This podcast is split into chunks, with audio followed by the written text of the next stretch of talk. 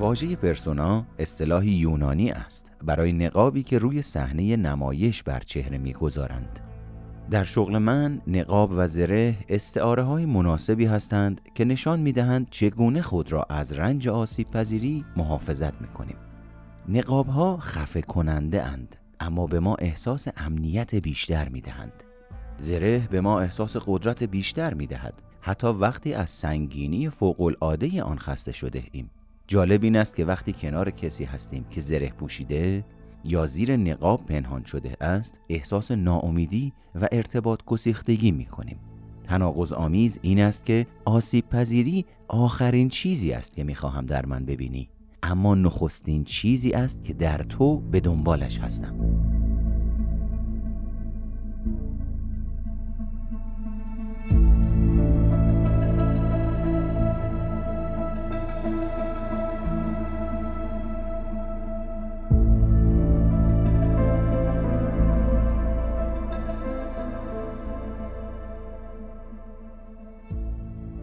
اگر درباره اسلحه خانه آسیب پذیری نمایشی را کارگردانی کنم کافتریای یک دبیرستان را انتخاب می کنم با شخصیت هایی از 11 دوازده و 13 سالگی خودمان.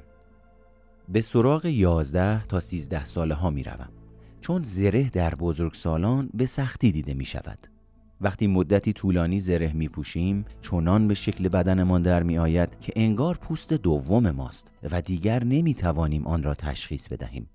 نقاب ها هم همینطورند.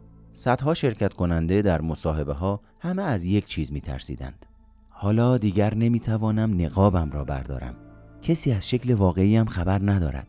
نه همسرم نه بچه ها و نه دوستانم.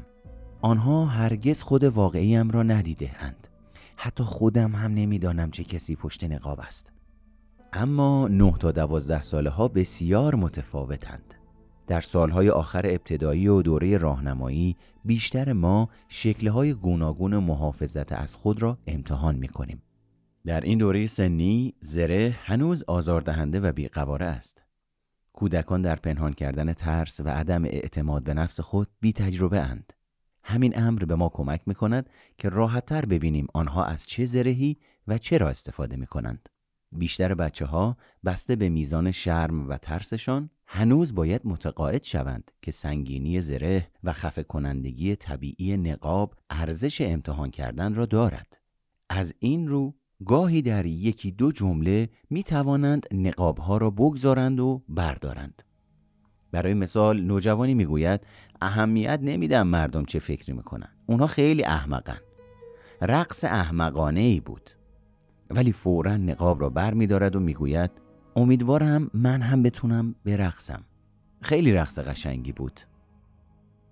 در نوجوانی من یک برنامه تلویزیونی پخش می شد به نام بعد از مدرسه که به دنبال پیدا کردن این نقاب ها و زره ها در نوجوانان بود. در آن برنامه مثلا پسر سرکشی را می آوردند که شرارت می کرد چون فقط می‌خواست عضوی از یک گروه باشد و یا دختر همه چیزدانی که در مدرسه بسیار خود نمایی می کرد تا اندوهش را از جدایی پدر و مادرش که به تازگی اتفاق افتاده بود پنهان کند.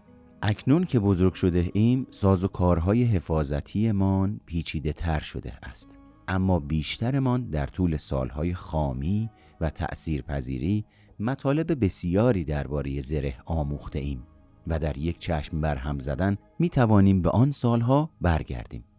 بنابر تجربه های شخصی دریافتم که در ارتباط با یک پسر دبیرستانی دشوارترین مسئله مواجهه با آن کلاس هفتمی گوشگیر با دستهای عرق کرده است که در درونم زندگی می کند.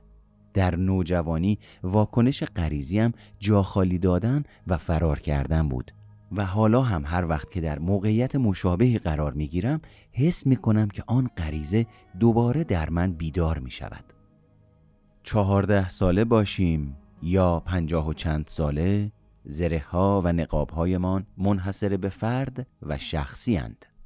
درست مثل آسیب پذیری، رنج و درد شخصیمان که مدام تلاش می کنیم کمترشان کنیم. از این رو وقتی متوجه شدم همه ما مجموعه کوچکی از ساز و کارهای حفاظتی را به طور مشترک به کار می‌بریم حیرت کردم. در حقیقت زره ما شاید متناسب با ویژگی های شخصیمان ساخته شده باشد اما برخی اجزایش در همه زره ها مشترک است. اگر اثر کنجکاوی در اسلحه خانه را باز کنیم می توانیم قطعاتی همگانی تر را ببینیم و در پستوهایش قطعاتی کمتر همگانی اما اغلب خطرناک را که در برابر آسیب پذیری از ما محافظت می کنند می بینیم. اگر شما هم شبیه من باشید وسوسه می شوید از اطلاعاتی که درباره نقاب و زره به دست آورده اید برای خودتان به اصطلاح یک برنامه بعد از مدرسه بسازید. پس از آشنایی با این سازوکار از طریق داده های تحقیقم اولین واکنش غریزی هم این بود که به رفتارهای مردم برچسب بزنم و اطرافیانم را در کلیشه قرار دهم. مثلا می‌گفتم اون زیاد از این نقاب استفاده می‌کنه. فلانی بیشتر توی فلان حالت شخصیتش قرار داره. همسایه من همیشه از این زره استفاده می‌کنه. انسان به طور طبیعی دلش می‌خواهد همه چیز را طبقه بندی و بسیار ساده کند. اما به نظر من در این صورت گمراه می شود واقعیت این است که هیچ یکی از ما فقط به سراغ یکی از این ابزارهای دفاعی معمول نمی رود. بیشتر ما بسته به شرایط متفاوتی که در آن قرار می گیریم می توانیم همه آن وسایل دفاعی را به کار ببریم. امیدوارم نگاهی سریع به داخل اسلحه خانه کمکتان کرده باشد که درون خود را نیز ببینید و بر چند سوال تأمل کنید. چگونه از خود محافظت می کنید؟ چه زمانی و به چه صورت از راهکارهای دفاعی استفاده می کنید؟